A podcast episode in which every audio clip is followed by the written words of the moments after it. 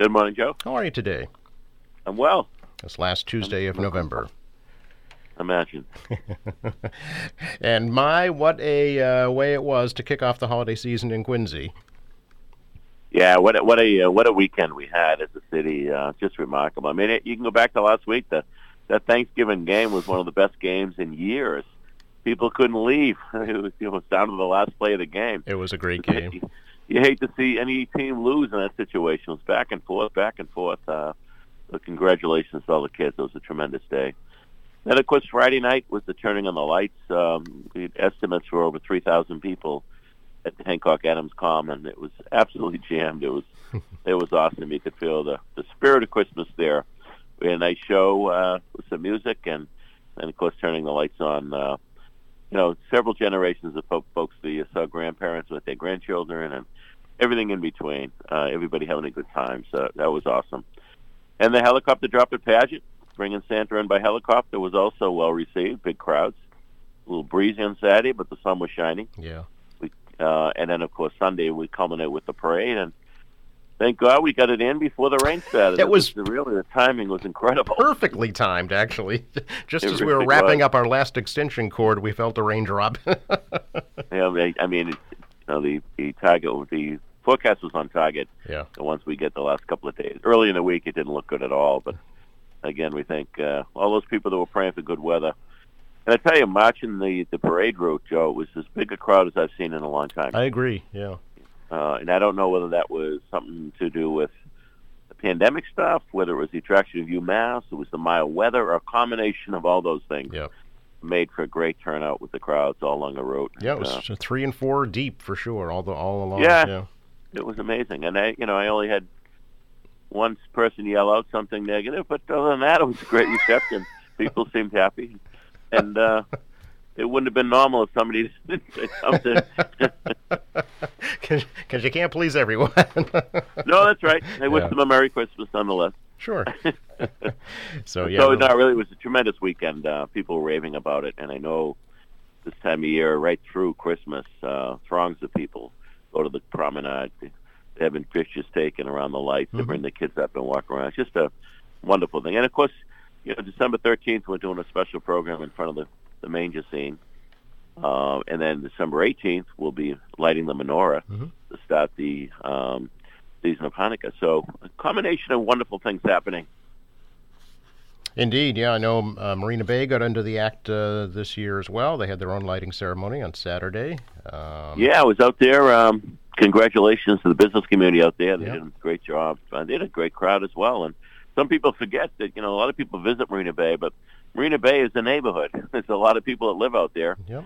And uh, I, you could see the excitement with the, the lighting of all the buildings along the boardwalk and the railing. And they had a floating tree out with the boats uh, all lit up. It was uh, uh, pretty cool. Yeah, and there's more. There's Safford Park has a tree lighting coming up. Uh, there's the General's uh, Bridge tree ceremony this Sunday as well. So lots happening still.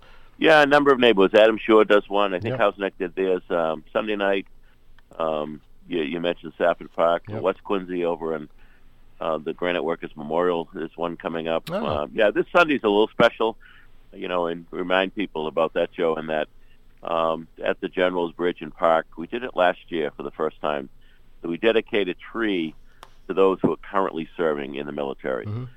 So we invite families to come down and write the, the name of the loved one who's serving on a ribbon, and we hang the ribbons on the tree. We decorate the tree with those ribbons with the anticipation um, that they'll be coming home. Perhaps they won't be home for the Christmas season or holidays, but that they'll be coming home safe at some point. Um, so we we certainly want to remind people about that event. Um, it's a it's a neat one. It really is. Yeah. And uh, of course, uh, Thursday evening, the Tis the Season uh, Symphony and Song concert by the Quincy Symphony at Quincy High School. Yeah, if the parade didn't put you in the spirit, the concert will put you in the spirit. That's for sure. For sure, yeah.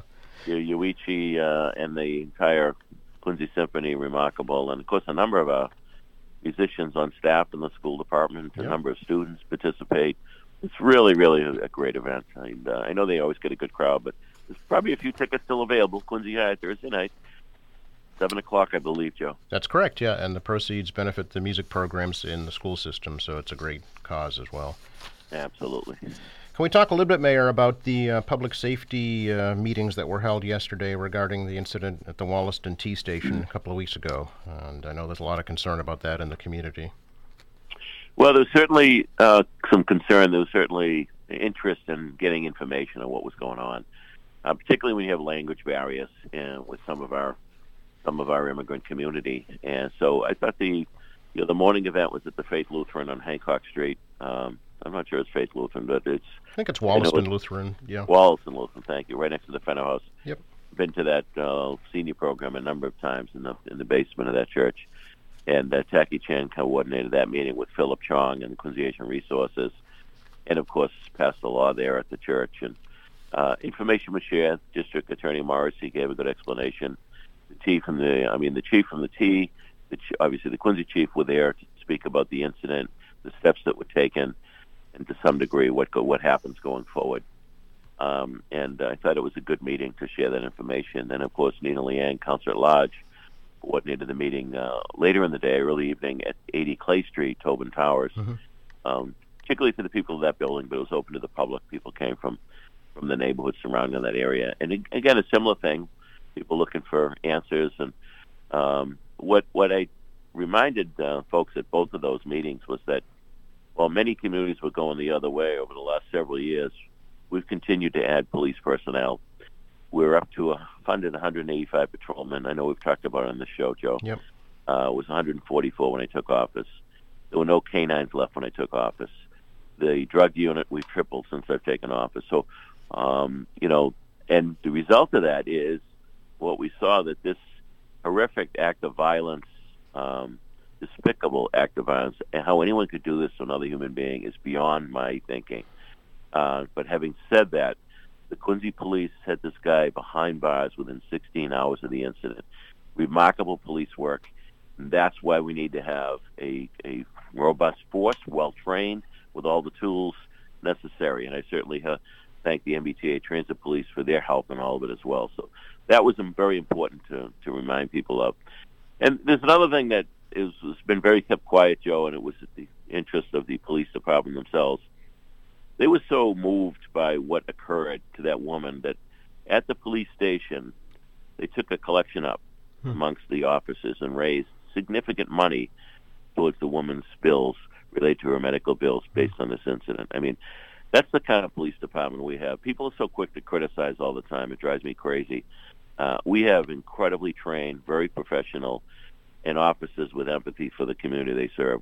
They serve with compassion and dedication, and I can't say enough about it. And they wanted no publicity about it. They refused to have anything in the newspapers or on the TV about it, and that's that's true charity, Joe. Mm. Also, another important piece of information I think that came out was to report anything suspicious that happens because there was an incident 10 minutes prior um, where a woman was almost abducted by this, That's correct. potentially by the same individual.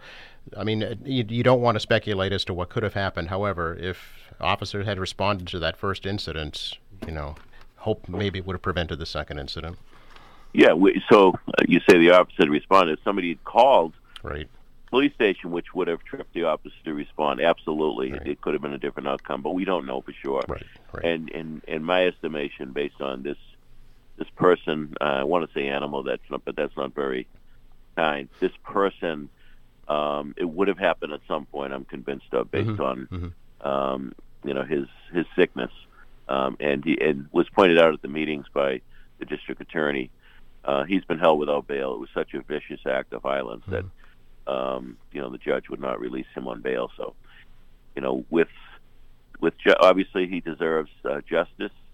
Um, but my guess is he's going to be going away for a long, long time, and, and he deserves that. So see something, say something. It sounds so simple, but it's so That's important. exactly right. Yeah. yeah. I mean, we everyone's busy in their life and just move on. And but you know, it, it's it's not only you say something occurred there, uh, the attempt on the other woman, but you know, the other thing the chief pointed out rather astutely was, you know, people heading to the T station, they got their heads down, mm-hmm. they're texting, they're looking at their phone, they've got headphones on, mm-hmm. they forget the the uh, the surroundings, if you will paying attention to what's around. And and you know, there's certain times of the day when there's not many people around, and that's that's a vulnerable time in a sense that that's when people would act. Um, someone like this, they wouldn't do it with people around. So Right. just remind people to be aware of your surroundings at all time as well. Sure. Mayor, this morning, uh, well, special event happening for the folks at Quincy Community Action Programs over in uh, Southwest Quincy. Yes, uh, Beth Ann Strollo and, and the entire staff and board of directors of QCAP um, done a nice job uh, with the food pantry location for Southwest Quincy. They used to rent the space, which was really inadequate in that area, and they purchased the building and dedicating that entire space to uh, serving the, the needs and of the poor, working poor, folks that may just, uh, you know, have some challenges at different times. They do a great job, Quincy Community Action. So they're, they're naming the building in honor of Paul Conley, who's been a long-time member of the board. Quincy Community Action, also very active in the community, a Vietnam vet, uh, a great guy. So, a nice program this morning. I'm looking forward to catching up with QCAP and celebrating with them. Yeah, I know that uh, the city gave uh, $300,000 in uh, the federal COVID relief money to help that project. Indeed, and uh, that's the kind of thing that you know we don't necessarily talk about all the things that went on during COVID and the ARPA, but you know one of the first things we did was reach out to all the food pantries and provided them each a grant uh, immediately because we knew we well we didn't know what was coming with the pandemic, Mhm. honestly, Joe, but we thought that there'd be more of a strain on the food pantries, so we immediately dealt with them right up front, and then of course it led to uh, further funding that we use federal money for to assist them with the new permanent location that is better suited for serving the people of Southwest Quincy. Sure. Next time we talk, uh, Mayor, it'll be December. Imagine. I got to get my I got to get that and get my Christmas stuff up. I, I always wait till the coldest day of the year. I think, and we've had some good mild weather. I haven't taken advantage of it yet. No, well, you might want to wait till after tomorrow because we have a big wind rainstorm coming. So after Yeah. that, you should be good. Well, better than better than the white stuff. Uh, absolutely. Thanks so much, Mayor. Thanks, Joe. Bye bye.